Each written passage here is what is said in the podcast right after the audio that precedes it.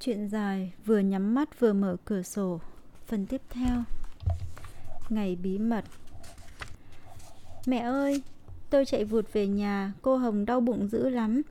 Cô nói cô sắp sinh em bé, bảo con gọi mẹ gấp. Thế chú Hùng đâu? Chú Hùng đi ruộng rồi. Mẹ tôi chạy sang nhà cô Hồng, tóc vụt xõa tung. Ngay cửa ra vào, cô Hồng đang quằn quại bò càng trên nền nhà. Tay cô nắm chặt gấu áo, mồ hôi đầm đìa.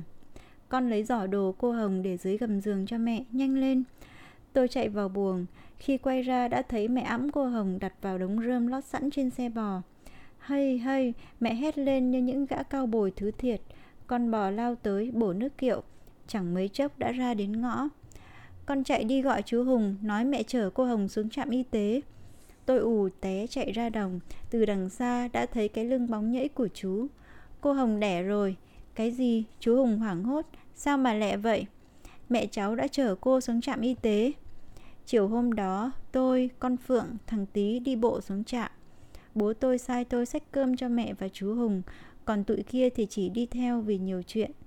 Trong sân, chú Hùng đi đi lại lại mặt đen xì, chú cũng không cười với tôi.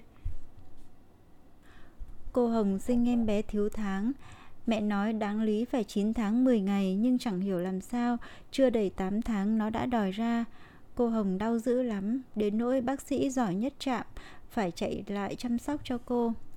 Đứng dưới gốc cây, mắt chú Hùng đỏ hoe, tôi chưa bao giờ thấy chú như vậy. Đây là lần đầu. Chú không hề rên rỉ, cũng không kêu hu hu, chỉ chớp mắt liên tục.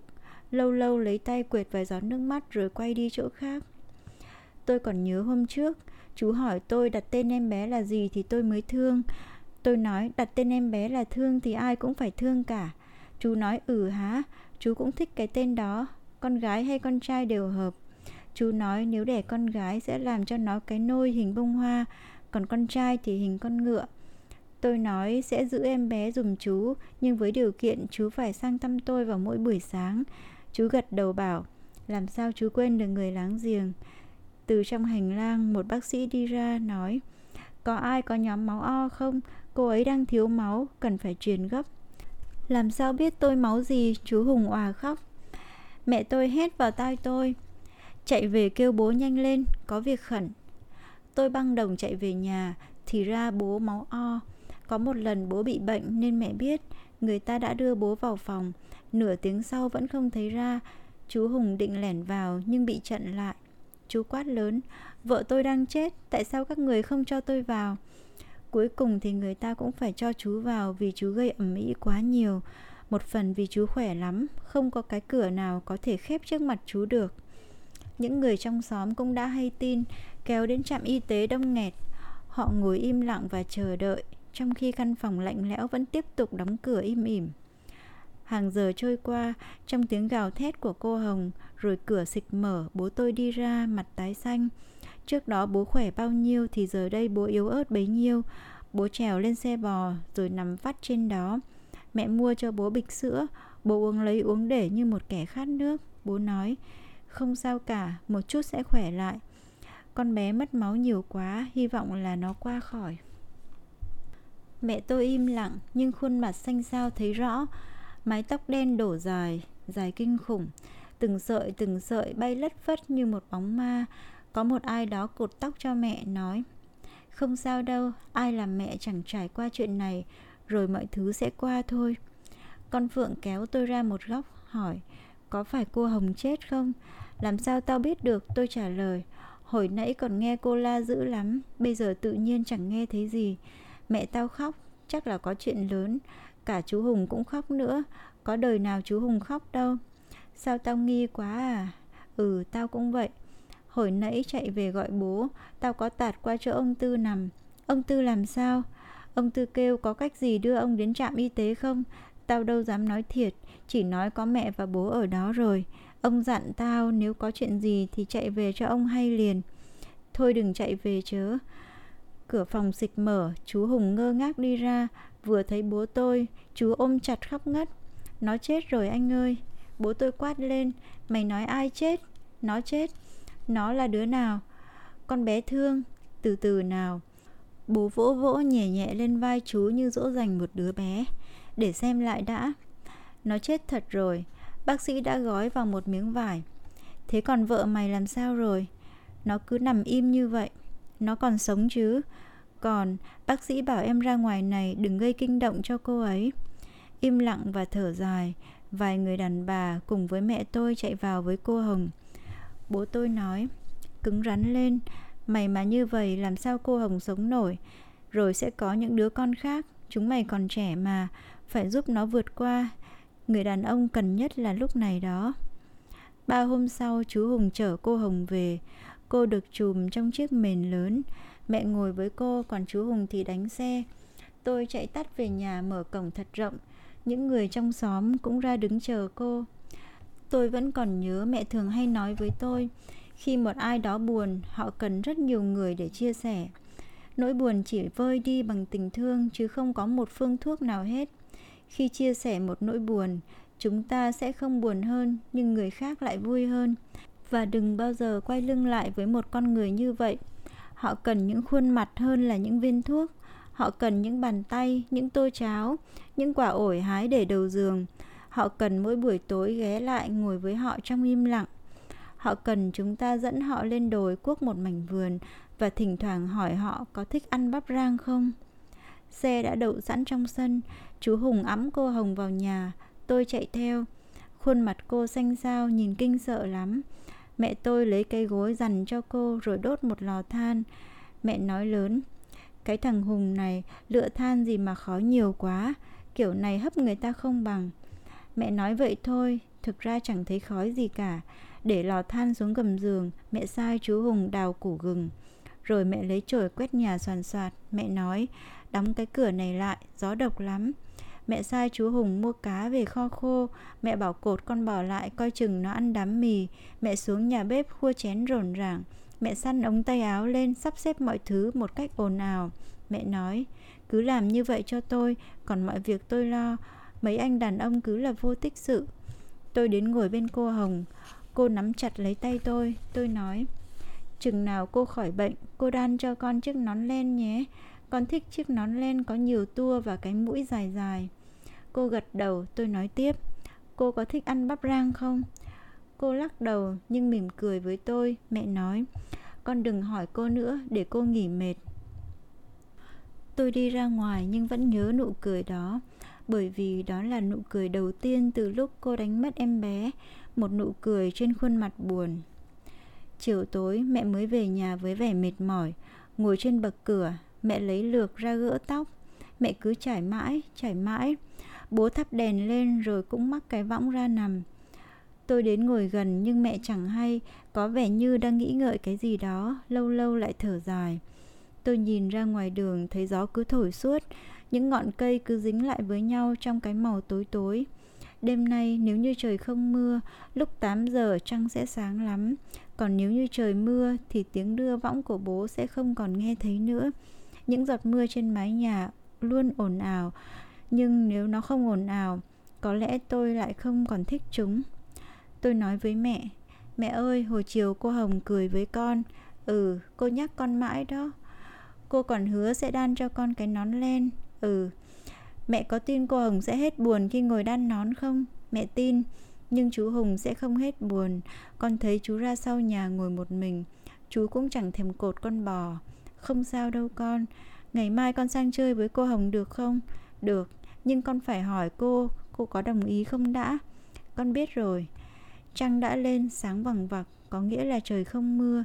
Những đám mây trắng tinh như gấu bông bay nhởn nhơ, lúc thì bay qua, lúc thì bay lại, có lúc dồn ép vào nhau như những núi tuyết. Thỉnh thoảng lại có đám mây như hình em bé trôi nhẹ đi, cổ quàng một chiếc khăn lớn, mặt tròn vành vạnh nhô ra ở giữa như cái nôi bập bềnh. Lúc thì lồng dưới đứa trẻ, lúc thì chạy trên không thể nào đoán ra được. Người ta nói trong mặt trăng có chị Hằng Chị đẹp lắm nên lúc nào cũng phải giấu mặt trong những lưới mây Tôi chỉ thích trong mặt trăng có một đứa bé như con cô Hồng chẳng hạn. Một đứa bé sẽ làm cô Hồng cười từ khi ở trạm xá về. Chú Hùng sẽ không khóc. Mọi người sẽ đến thăm để có cái bồng, Để ha hả. Người ta sẽ không né câu hỏi, em bé đâu rồi? Người ta sẽ nói, cho tôi ẵm em bé thương một chút coi. Và cô hồng sẽ có cớ lâu lâu than phiền, dạo này con bé quậy phá, em chẳng ngủ được gì. Chú hùng đi làm về sẽ hỏi con gái tôi ở nhà có hư không? Hoặc sẽ đùa? Cô ở đâu mà cứ đến nhà tôi khóc nhè vậy cả? Mẹ tôi nói, một đứa bé sẽ trao cho người phụ nữ một cái quyền thiêng liêng nhất, quyền làm mẹ. Không có đứa bé, họ sẽ không được làm mẹ. Họ sẽ đau khổ lắm. Họ sẽ thấy mình mất đi một nửa cuộc đời, bởi cuộc đời người phụ nữ luôn gắn liền với những đứa bé. Là kho báu quý giá không có gì đánh đổi với họ rồi cô hồng sẽ có em bé khác chứ mẹ. Ừ nhưng cô sẽ không bao giờ quên được bé thương. Một người mẹ luôn yêu tất cả các con mình, dù cho nó không còn có mặt. Tôi ôm chầm lấy mẹ. Tôi biết mẹ sung sướng hơn cô hồng vì mẹ có em bé là tôi. Những lúc có khách lạ đến nhà, mẹ sẽ hanh diện nói, con tôi đó, con trai, một thằng lì ơi là lì. Và mẹ sẽ mỉm cười vì hạnh phúc. Tôi sang thăm cô hồng cô ngồi đan nón, mắt buồn so. Cô buồn vì không được làm mẹ. Chú hùng cũng đã bỏ lỡ việc ruộng rẫy ở nhà quanh quẩn. Chú đi ra, đi vào bứt rứt vì không được làm bố. Nhìn cô hồng đan len, tôi chợt thấy cô thật giống mẹ mình, dịu dàng từng đôi tay một. Bàn tay đó khi ẵm đứa bé thì vững vàng, khi làm lụng thì khéo léo. Bàn tay của người đàn ông sẽ không được như vậy. Tự dưng tôi muốn nói với cô như vậy cô hồng ơi, tối qua con nhìn thấy bé thương, nó núp ở trên mặt trăng, nó đẹp lắm. Mặt sáng bừng như có điện, nhưng tôi chỉ nói, cô hồng ơi, đêm qua trong giấc mơ của con có cả cô nữa. Bà ma sơ đàn, cách nhà tôi khoảng 3 cây số có một nhà thờ nhỏ. Tụi thằng toàn hay rủ tôi đến đó xem các bà ma sơ, đầu chùm khăn trắng, đi qua đi lại không thấy chân đã nhiều lần chúng tôi nói với nhau, cái chân của bà ma sơ phải nhỏ lắm, nên bà mới giấu trong một chiếc áo thụng thùm lùm. Nói là nhà thờ, nhưng chỉ gấp đôi căn nhà tôi, cửa nẻo trống hoác, không còn cánh cửa. Bố tôi hay nói, ngày xưa nhà thờ đẹp lắm, vôi trắng toát, hàng rào gỗ chạy dọc, nhưng chiến tranh đã không chừa thứ gì. Rồi thời gian không được tu bổ, nó cũ kỹ và tàn úa. Vùng tôi ở chỉ có một vài nhà theo đạo người ta gọi họ là những con chiên. Vì con chiên ít quá nên cũng không giúp gì được nhiều ngoài những lúc rảnh rỗi khỏi việc cày cấy. Họ tụ tập sau nhà thờ phụ các bà ma sơ quốc đất. Các bà ma sơ cũng như những người nông dân ở đây, họ trồng hoa, trồng rau, trồng lúa. Chỉ có khác là họ làm việc trong khu đất của nhà thờ. Người dân ở đây gọi là đất của ma sơ. Đất màu mỡ lắm, trồng cái gì cũng tốt. Hoa mọc lên từng luống đỏ chói ngoài việc trồng trọt, các bà ma sơ luôn ở trong nhà. Có cả thầy bốn bà ma sơ, họ không nói chuyện với nhau. Chưa bao giờ tôi thấy họ nói chuyện. Họ cứ im lặng đi ra đi vào. Từ vùng ngoài khu đất ma sơ, chúng tôi theo dõi họ. Họ có nhiều cái để nhìn. Ví dụ chiếc áo. Thông thường người ta làm ruộng với những chiếc áo xấu xí, thì các bà ma sơ ngược lại. Lúc nào cũng bận những chiếc áo trắng tinh, sạch sẽ họ giống như những người dạo chơi trên các khu vườn hơn là làm vườn. Có nhiều lần tôi đi xuống nhà thờ một mình, tôi thích vậy vì cảm giác vừa sợ vừa khoái trá khi chui vào một hốc kẹt, rồi lắng nghe tiếng bước chân của các bà đi đi lại lại mà không hề biết sự có mặt của tôi. Tôi ngồi cho tới khi mặt trời gần lặn, thế là sung sướng đi về. Tôi phải công nhận với lũ bạn, các bà ma sơ là những người khó hiểu nhất chúng tôi hay mò vào nhà thờ lúc các bà đang trồng trọt. Qua cánh cửa chính là một gian phòng rộng mênh mông. Ngoài cái bàn thờ lớn để trên bục ra, nhà thờ chỉ có vài hàng ghế và một cái hộp gỗ vuông. Tôi chưa bao giờ thấy một căn phòng rộng và trống trải đến vậy. Sau gian phòng là những cái phòng nhỏ nơi các bà ma sơ ngủ.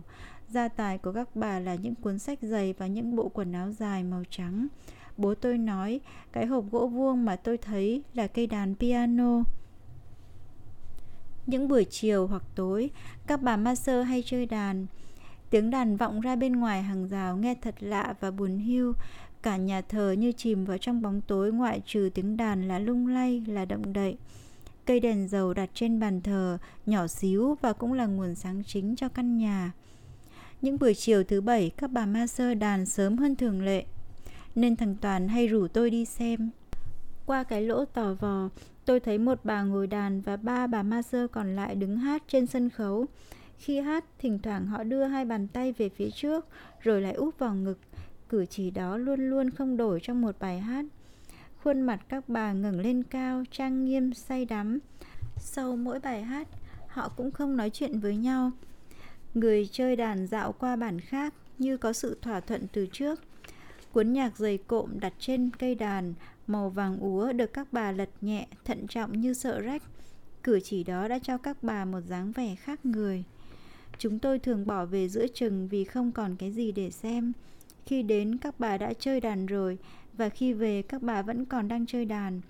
Dầu vậy phải công nhận các bà ma sơ có cái gì đó lôi cuốn tôi kinh khủng. Cứ cách một vài hôm là tôi lại mò xuống nhà thờ, đi quẩn quanh trong ngôi nhà trống hoác, rồi chui vào hốc kẹt khi thấy những cái bóng trắng thấp thoáng, hoặc nhìn các bà sơ chơi đàn qua cái lỗ tò vò. Có hôm, tiếng nhạc du dương làm tôi ngủ lúc nào không hay khi đang ngồi trong hốc kẹt. Khi thức dậy thì trời đã tối, các bà ma sơ cũng không thấy đâu. Tôi thấy nhà thờ như một cái lâu đài bỏ hoang trong câu chuyện cổ tích. Dầu mọi ngóc ngách bên trong tôi đều biết, nhưng vẫn có một cái gì đó bí ẩn mà tôi cần phải khám phá thêm. Mùa mưa năm đó kéo dài lê thê, mẹ tôi nói chưa bao giờ thấy một mùa mưa dài như vậy. Cây ngoài vườn xanh mướt vì liên tục được tắm gội. Trong những trận mưa như vậy, tôi hay rủ thằng Toàn xuống nhà thờ. Chúng tôi chui vào hốc kẹt quen thuộc rồi lắng nghe tiếng mưa lẫn tiếng đàn tôi phát hiện ra một điều. Những hôm mưa, các bà luôn chơi đàn và luôn chơi hay hơn. Tôi đã tìm được một chỗ ngồi gần các bà nhất mà vẫn không bị phát hiện. Chỗ ngồi đó chỉ cách các bà một vách mỏng. Các bà ma sơ đang vừa đàn vừa hát say mê. Bỗng có một bà đi đến chỗ chúng tôi ngồi, nói vọng qua lỗ tò vò. Ai đó, vào đi. Vụt một cái, thằng toàn nhảy phát qua bờ rào chạy thoát. Tôi chạy theo nhưng vấp phải một vật gì đó, té nhào nằm bẹp. Khi tôi ngóc đầu lên đã thấy đôi chân của bà ma sơ đứng trước mặt. Đó là một đôi chân nhỏ xíu trắng hồng, một đôi chân hoàn toàn chạm đất. Con có sao không? Đừng sợ, bà không bắt con nít bao giờ. Tôi khóc òa, bà dẫn tôi vào nhà, đặt ngồi trên chiếc ghế gần cây đàn piano. Một bà hỏi, con có thích nghe hát không? Tôi gật đầu, nhưng bà đừng đến gần con con sợ lắm đó.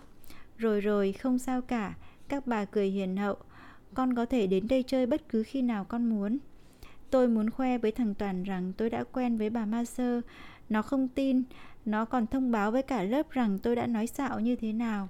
Thế là tôi phải dẫn bọn chúng đến nhà thờ. Chúng tụ tập bên ngoài hàng rào, còn một mình tôi đi vào bên trong. Tôi nắm tay ma sơ hiền, dắt ra phía trước rồi chỉ cho bọn chúng. Thế là bọn chúng ù té chạy quắn đít. Từ đó chúng thần tượng tôi lắm. Chúng nhờ tôi cho chúng làm quen với các bà ma sơ Nhưng ngu gì. Tôi nói bà ma sơ rất ghét con nít. Đứa nào héo lánh sẽ bị bà lấy cù nèo móc giò. Kể từ đó Vào ra nhà thờ chỉ độc quyền cho một mình tôi. Những buổi chiều rảnh rỗi, tôi đến thăm các bà ma sơ, ngồi nghe họ hát. Những bài hát lạ lùng ca tụng về một nguồn sáng nào đó. Con có biết bài hát không? Master hỏi. Dạ có, nhưng không giống bài hát của Master, chẳng sao cả. Tôi hát bài Người mẹ vĩnh cửu mà bố tôi dạy. Mẹ có đôi tay rộng lớn ôm cả thế gian con nít. Mẹ có đôi mắt màu xanh lơ lúc ra trời vừa đổ mưa xong. Mẹ là hoàng hôn của một ngày luôn luôn là buổi chiều. Mẹ, mẹ tôi, người mẹ vĩnh cửu. Có một lần tôi gặp thằng cháu ông ăn xin trong nhà thờ. Mặt nó vẫn vậy vênh lên, Nhưng đôi mắt không còn căm phẫn như tôi gặp lần đầu. Vừa thấy tôi, nó bỏ đi. Tôi biết trong túi nó có hai hộp diêm. Tử dạo phát hiện ra nó ngủ trong vườn. Bố tôi bảo kệ nó, Làm lơ cho nó. Thỉnh thoảng bố còn để một vài trái ổi dưới bụi lài. Bố chơi trò người lạ mặt. Có hôm tôi thấy bố còn ra vườn nhìn nó ngủ.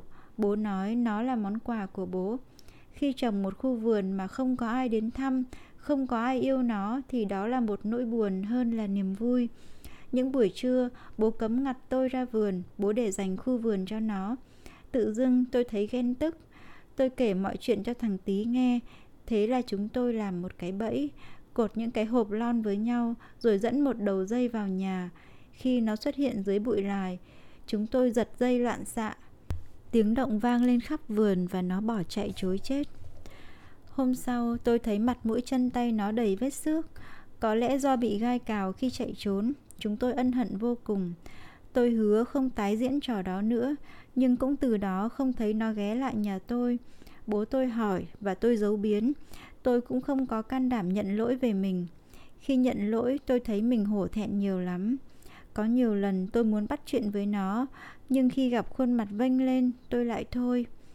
Một lần khác tôi gặp nó lảng vảng trong nhà thờ hôm bà Ma Sơ Hiền bị bệnh Bà nằm thiêm thiếp trên chiếc giường gỗ Người nhỏ thó như bị rút lại Những ma sơ khác đắp khăn ướt cho bà Có người ngồi đầu giường đọc kinh Tôi đi ra dãy nhà ngoài thì gặp thằng cháu lão ăn xin đang lảng vảng bên trước piano.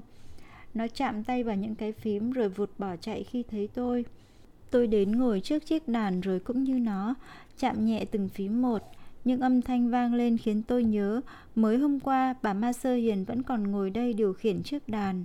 Bây giờ không có bà, những bài hát như nằm sâu bên trong, không có người đánh thức. Chúng sẽ ngủ mê mệt và quên cả thức dậy để ngợi ca sự du dương trầm bổng. Những bài hát trong cuốn sổ ố vàng đặt bên trên khép lại, dơ cái bìa dán đầy băng keo, như một đứa trẻ người ta băng bó những vết thương cho nó. Hai hôm sau tôi ghé lại, Master Hiền vẫn chưa hết bệnh. Tôi đến bên giường nắm bàn tay nhăn nheo của bà. Ma Sơ Hiền ơi, bà có nhớ cây đàn không? Kê cái đầu cao lên chiếc gối, bà nhìn tôi đôi mắt chớp chớp mờ đục. Nhớ chứ con, âm nhạc là một phần của đời bà. Tôi nói, con cũng nhớ lắm. Không có bà, cây đàn thật vô tích sự, chúng chẳng biết hát, chẳng biết reo lên như khi bà chạm vào. Tôi đi về nhà, đêm ngủ tôi mơ thấy chiếc piano gõ từng nhịp một, những bài hát từ trong đó tuôn ra như dòng suối, một giấc mơ toàn âm thanh.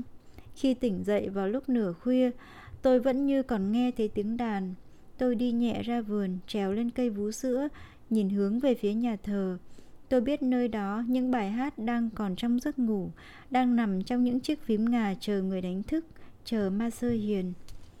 Những ngày sau, căn bệnh của ma sơ hiền càng lúc càng nặng thêm, chiếc áo như rộng hơn, thò ra những ngón tay khẳng khiu gầy rộc. Bà bảo tôi hát cho bà nghe bài Người mẹ vĩnh cửu, hát rất nhiều lần, hát đi rồi hát lại, lần nào nghe bà cũng khóc. Bà nói bài hát nhắc lại bà nhớ về tuổi thơ của mình. Bà nói trong mỗi người già đều có một đứa trẻ đang nuôi lớn lên. Ba hôm sau, Ma Sơ Hiền mất. Trước đó một ngày, ước nguyện chơi đàn lần cuối của bà đã được thực hiện. Hôm ấy mọi người kéo đến đông lắm. Đa phần là những người không có đạo, có cả bố tôi. Bố nói, chúng ta đến không phải để nghe nhạc, chúng ta đến để tiễn đưa một con người. Dãy ghế dài đã được ngồi kín, người ta đặt ma sơ hiền lên chiếc ghế như cách đối xử với một đứa bé vừa yếu ớt vừa mệt mỏi, rồi im lặng, rồi thở dài. Người ta chờ đợi âm thanh cuối cùng từ ngón tay bà, nhưng ngón tay một lần cho tắt thảy. Sau này tôi được biết những ngày cuối cùng của cuộc đời Ma Sơ Hiền bị mù, bà đàn khúc người mẹ vĩnh cửu trong bóng tối mờ mịt.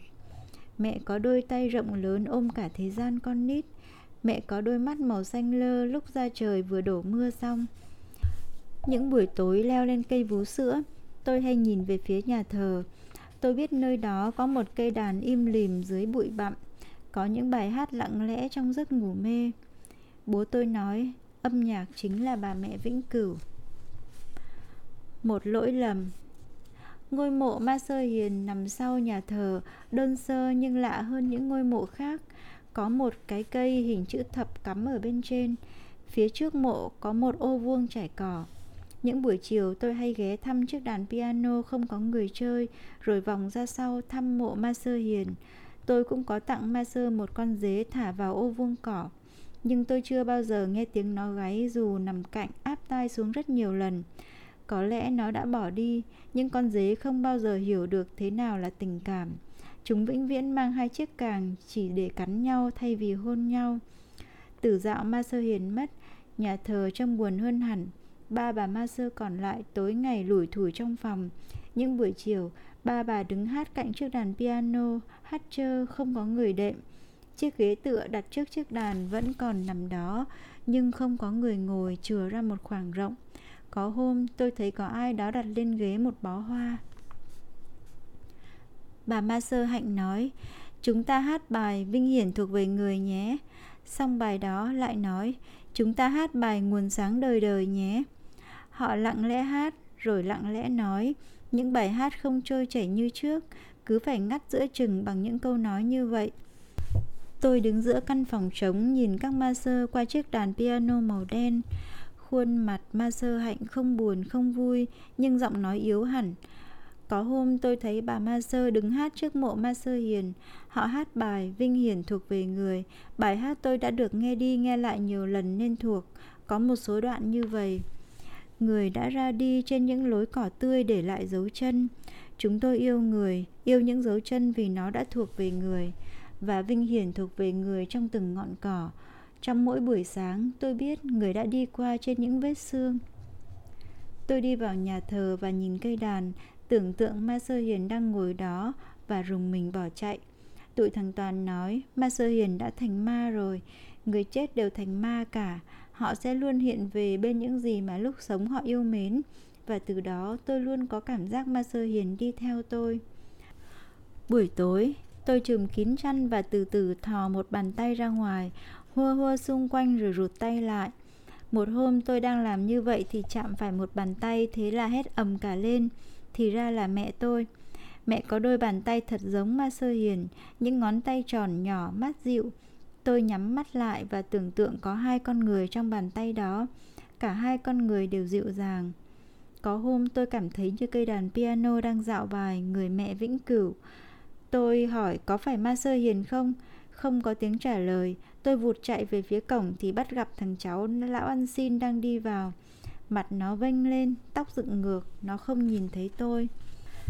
Thế là tôi đi theo nó vòng ra ngôi mộ của ma sơ hiền. Thằng này đang làm trò gì mà lén lút vậy? Nó nhìn trước, nhìn sau không thấy ai, vội lấy dế trong hộp ra, nó đào một cái lỗ trên ô cỏ vuông trước mộ ma sơ hiền, rồi chôn cái hộp diêm vào đó, sau đó lấp đất lại, trồng hai cây cỏ lên. Tôi vòng ra trước mặt nó, bất ngờ hét to. Tao bắt gặp mày rồi, mày đang làm cái gì? Thằng kia té bật ngửa vì hoảng sợ. Khi nhìn thấy tôi, nó lấy lại bình tĩnh rồi vênh mặt lên như cũ. Kệ tao, tao làm gì mắc mớ gì mày? Nó lấy tay che chỗ đất vừa đào nhưng làm sao giấu được con mắt thần của tôi. Tôi nói, mày làm như tao không biết á, con dế bên dưới chứ gì, Tao chỉ cần ngửi mùi là đủ biết hay vậy đó Nó gân cổ cãi lại Kệ tao, tao làm gì mắc mớ gì mày Hôm trước tao thấy mày rình rình đi theo đám ma ma sơ hiền. Tao đã nghi rồi. Tao cấm mày không được tặng dế chết cho ma sơ hiền. Nếu không tao sẽ mép ma sơ hạnh rằng mày đến đây mày phá. Tao phá hồi nào? Lúc trước ma sơ hiền còn cho tao mấy trái mãng cầu nữa kìa. Hóa ra là mày đã ăn trái mãng cầu mà tao mang đến cho ma sơ. Ừ đó, làm gì tao? Cái đồ tham ăn. Tham ăn đó làm gì tao? Tức điên cả người Nhưng suy nghĩ mãi tôi vẫn không biết mắng nó. Cái gì cho hả dạ? Ai đời bao nhiêu đồ ăn ngon tôi đem đến cho ma sơ hiền lại chui vào bụng nó. Còn gì là thể diện trước mặt tụi thằng Toàn nữa chứ? Hứ, tôi chợt nhớ ra Cái đồ ít tiền mà cũng bày đặt mua vườn. Tao còn biết ông mày có một cọc tiền nữa kia. Không hiểu sao Thằng kia đứng ngớ người một hồi Rồi mặt đỏ bừng lên. Cuối cùng như dồn hết hơi Nó mới bật được thành tiếng. Đồ mách lẻo, đồ rình mò. Mày tưởng tao sợ mày à? Tao không sợ thằng nào hết. Tao cũng không sợ mày, tôi nói. Mày chỉ cần đụng đến ngón chân út vào tao thôi Tao sẽ đánh mày ngay. Nó lườm lườm nhìn tôi Sau cùng nó lục túi lấy ra hộp diêm Thảy lên bãi cỏ. Tao trả con dế cho tụi mày đó. Tao không cần nữa. Tụi mày chỉ bắt nạt người khác thôi. Tụi mày ỉ có khu vườn Tụi mày đuổi tao đi. Mai mốt ông cháu tao có khu vườn rồi Thì tụi mày sẽ thấy. Nó sẽ lớn hơn ngôi nhà của tụi mày. Dế sẽ thả đầy nhung nhúc. Tao sẽ không bao giờ nuôi những con dế chết đâu. Tao chẳng bao giờ cần con dế của tụi mày nữa đâu. Nói xong, Nó đào cái hộp dế dưới đất lên, Phủi sạch, bỏ vào trong túi. Cái mặt vênh lên hung hãn rồi bỏ đi. Vừa đi vừa đá dọc đá ngang những bụi cỏ. Sau cùng mất hút dưới cánh cổng nhà thờ. Còn lại một mình. Tôi nhặt hộp dế lên rồi mở ra. Con dế ngơ ngác một hồi Rồi nhảy vụt qua kẽ tay tôi Đôi cánh đen muốt. Tôi về đến nhà Vừa thấy tôi bố đã hỏi Con làm sao vậy? Con đã lỡ đòi lại món quà mà con đã cho. Người đó có lỗi với con lắm mà. Không bố à, chẳng có lỗi gì. Thế thì con phải xin lỗi họ thôi. Con sẽ không bao giờ xin lỗi nó. Nếu vậy, bố sẽ rất xấu hổ vì con. Và con cũng sẽ rất xấu hổ khi gặp lại nó. Hai hôm sau tôi mò xuống chợ. Tôi cũng không biết có nên xin lỗi thằng đó không. Xin lỗi thì thấy kỳ quá, Nhưng tôi cũng muốn biết bữa giờ nó thế nào. Đi lên đi xuống vẫn không gặp. Cả mấy cái sạp cũ họ hay ở cũng không thấy. Cuối cùng đành quay về. Tôi nghe con Phượng nói ông cháu lão ăn xin đã đi rồi. Chẳng biết họ đi đâu. Tất nhiên không phải về quê mua vườn. Với sấp tiền đó, Ít nhất cũng phải 100 sấp mới mua được. Vậy thì họ đi đâu? Thằng Toàn nói, có lẽ họ đi vùng khác, Nhưng chắc chắn không đi được xa Vì ông ấy yếu lắm rồi. Đôi chân run rẩy dữ dội mỗi bước đi. Chẳng biết thằng đó có đem theo con dế tụi mình cho không? Tôi im bặt khi nghe thằng Toàn nói. Tôi không dám kể cho nó nghe vì sợ nó xem thường mình. Nhưng tôi vẫn hy vọng Hy vọng tìm thấy họ bởi một sự vô tình nào đó. Những lều bạt, những ván chợ bỏ hoang khiến tôi bơ vơ một lúc. Dọc theo con đường cái tôi đi miết. Hình như khi đi theo một con đường thì tôi sẽ không bao giờ dừng lại được nữa Vì con đường cứ kéo dài ra mãi, ra đến muôn trùng. Ông lão ăn xin sẽ dừng ở đâu? Có lẽ ông lão sẽ đi cho tới hồi không thể đi được nữa. Nơi đó sẽ là nơi ông lão dừng lại. Vậy thì bao giờ ông mới đi ngược trở lại để về quê nhà Để tôi còn có cơ hội gặp lại cháu ông? Có lẽ lúc đó tôi sẽ đủ can đảm để xin lỗi nó. Tôi sẽ dẫn nó về nhà và cho nó một con dế khác. Nó sẽ không còn vênh mặt lên nhìn tôi nữa mà sẽ nói, Tao quên rồi. Có thật không? Tôi hỏi lại. Nó sẽ nói, Mày có đáng gì để tao phải nhớ chứ? Thế là bọn tôi lại gây lộn với nhau. Nhưng tất cả chỉ là tưởng tượng thôi, Không hiểu sao tôi cứ nghĩ nó không thể quên được chuyện đó. Trên đường dẫn ông lão đi, hẳn nó sẽ nói Bọn chúng đều xấu cả. Bọn chúng tranh giành những con dế, những khu vườn với con. Rồi hai ông cháu họ vui vẻ dấn bước. Càng đi họ càng xa rời tôi mãi Càng bước gần hơn tới khu vườn của họ. Tôi vĩnh viễn đứng bên đây hun hút xa cùng với nỗi ân hận. Bố tôi vẫn nói Khi nhìn theo một bóng người mà ta không thể quên được Chúng ta sẽ thấy nỗi nhớ của mình.